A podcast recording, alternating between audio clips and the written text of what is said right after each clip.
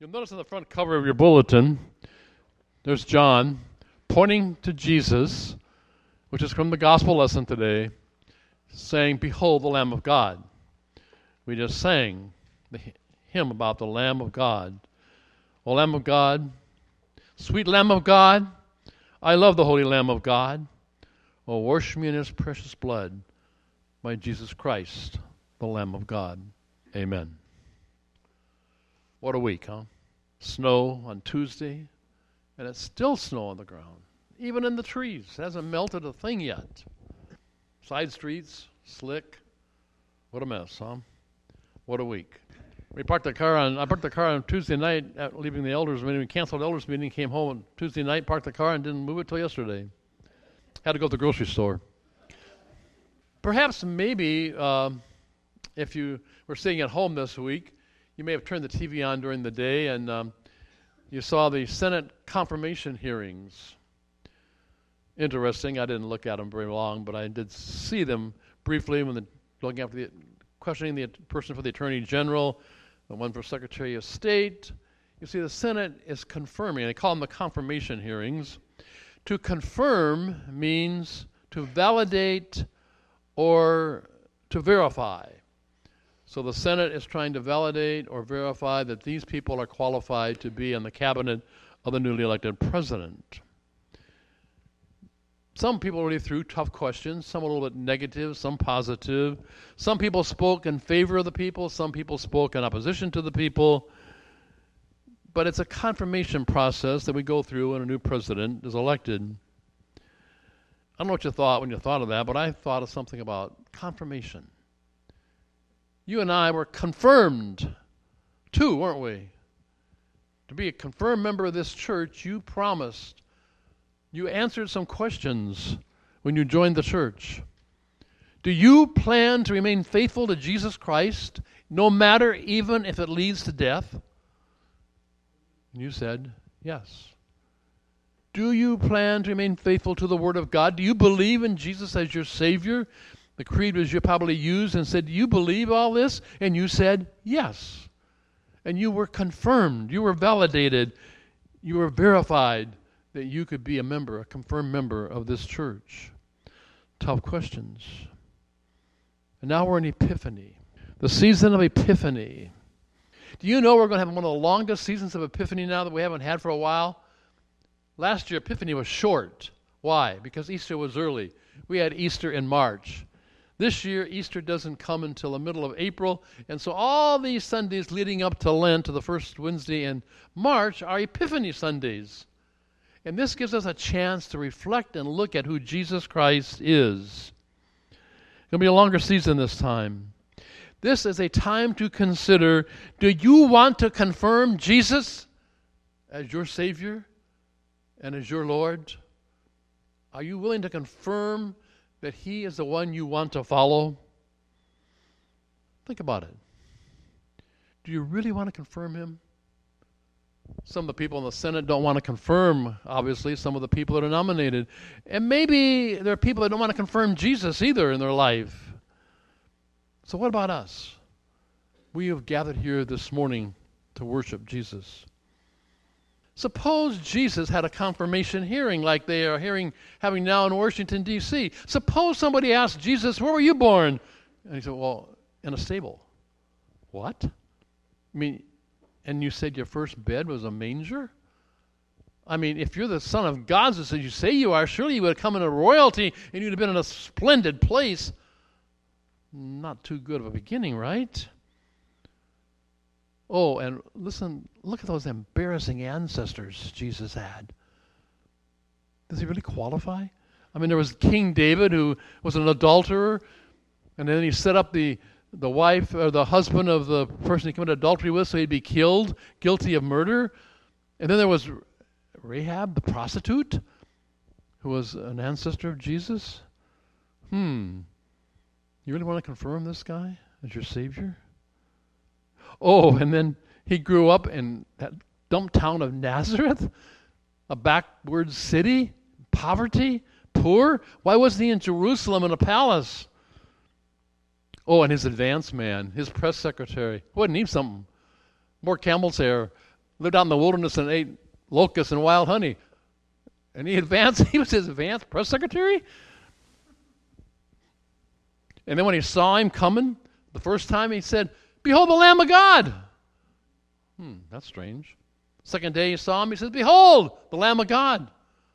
That was his press announcement when Jesus entered in his ministry. Hmm. Oh, and then he died on a cross. He was executed. Not too impressive of a record. You really want to confirm him? Oh, and then his teaching. What did he tell us? He said, uh, if you want to be great, you got to be a servant. Do you really want to be a servant? He said, if you want to be first, prepare to be last. Be slave of all. Huh? Do I want to be a slave of all? You sure you want to confirm Jesus? Maybe you heard on the news yesterday something interesting. Ringling Brothers is quitting. The circus is over. After 146 years, the service shuts down and uh, the circus shuts down in May. And it was interesting in the news report why the circus is shutting down. A couple of reasons they said. It's a new era, and people just aren't interested in going to a circus anymore. Kids aren't interested in it, and besides, the animal activists have shut down the elephants. They don't have elephants anymore. They pastured them out into a, a sanctuary in Florida, and so kids can't come and see elephants. You remember that? I was like, as a kid, I remember going to the circus when it came to Michigan, and the Three Ring Circus was there, and the elephants were there, and we walked up by them, and now the circus is gone. And the other thing they said was, well, it's a new technology age, and kids are not interested in circuses. They're interested in video games, iPhones, iPads, and all the new technology, and there just aren't enough people that want to go to the circus. It's a new era. The greatest show on earth is over, as far as the circus is concerned. So maybe we're in a new era. Maybe we don't need epiphany. Maybe we don't need to follow Jesus, huh? Could that be? Maybe things have to be different now? Could that be? Interesting that Jesus uh, asked the question to the disciples of John when they wanted to follow him. He said, What are you seeking? Let me ask you, what, what are you seeking today when you came to church? What were you expecting to find when you came here today? What were you expecting to happen? I mean, it's a cold morning, it's icy out, and you got up and got ready and dressed and come to church. What were you seeking? What did you hope to find? Were you planning on finding a lamb? A story of a lamb? You see, lambs took away sin by dying at the altar. The lambs were raised, taken to the altar, their throats slit, the blood poured out on the altar in the temple, the lamb sacrificed to symbolize the taking of sin away from the people. And we came here today to hear about a lamb. How well do you know Jesus?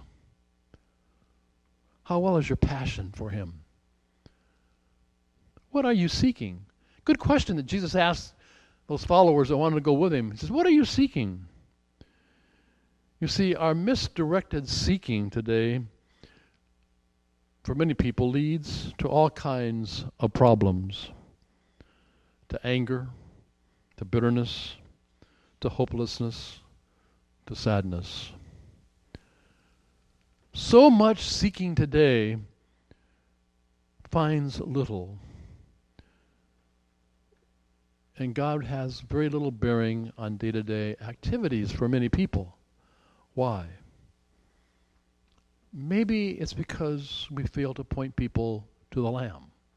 Maybe it's because we don't quite get what Epiphany is about the manifestation of Jesus Christ as the Lamb who came to sacrifice himself for you and for me.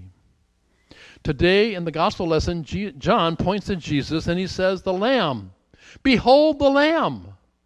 He does it twice, two days in a row. And notice that the disciples that followed, what did they do? They pointed others to Jesus.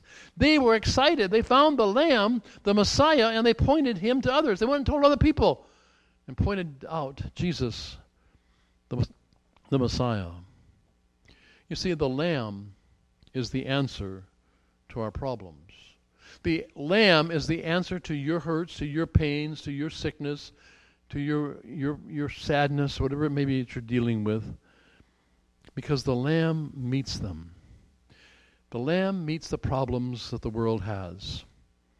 Because he died for the sins of the whole world. He is the Lamb. And he deals with the problems that we have. And he cares about you. He loves you. He went to the cross. He died for you and forgives you and gives you the gift of eternal life. You can live forever with Jesus when you come to the Lamb. You see, in worship, when you came here today, Jesus meets you here. He met you today with the fellow Christians as you greeted one another, as you saw each other. He's here in this congregation. You met him in the liturgy that Pastor Walt led us in. You met him in the songs. You meet him now. You meet him in his meal. We're going to eat in a few moments the body and the blood of the Lamb. For you, for your forgiveness, for the assurance that you have eternal life. That's something to get excited about. Meet the Lamb. Him then as the Lamb of God? Or is this a new era and you don't need the Lamb? I don't believe it's a new era. It's a new opportunity for us this Epiphany season to draw closer to the Lamb, to realize what a sacrifice He made for us, to learn more about Jesus during this Epiphany season. Epiphany means manifestation, the light shines. Jesus is the light. Just as the wise men follow the light to Bethlehem and worship the Christ child. Will you confirm him as the Lamb of God? A sacrifice for your sins your Savior. Today I pray that you find that rich, exciting grace, that Jesus is the real thing. There's a church in Germany, they say, that up on the steeple, way up, the, high up on the steeple, there's a lamb carved into the steeple going up there. The story is, or the legend of the story, is that when that was cathedral was built many, many years ago, there was a worker working up there in that area, and he lost his balance on the scaffold and he fell. And when he fell to the ground, the other workers down there felt, of course, he must be dead. And so they ran over to where he had fallen, and he got up, and he barely had, he only had a few minor injuries. Why? Because there were some sheep grazing down below the steeple that was being built the church. And the worker, when he fell, fell on the sheep and especially on a lamb. The lamb was crushed, died, but the worker was saved, survived. And so they put a lamb up on the steeple about where the worker had been working to remind the people that a lamb has saved the worker. And that's exactly what you and I celebrate today. The Lamb of God came and he was crushed for our sins. He died for you on the cross for your forgiveness. He was crushed for you because he loves you. He gave his life for you. And of course, the amazing thing is the Lamb rose again to be the victorious Lamb because he came from the grave. And he says, Because I live, you too shall live. What a joy. And it's not outdated. It's not something that's a new era. We are living in the joy of Epiphany. And it certainly is a time for us to celebrate. It's a time for us to confirm who we are followers of the Lamb. And that hymn says it so well. I was so lost, I should have died, but you have brought me to your side to be led by your staff and rod, and to be called a Lamb of God. We're called Lambs of God too. O Lamb of God, sweet Lamb of God, I love the Holy Lamb of God. O wash me in his precious blood, my Jesus Christ, the Lamb of God. Amen.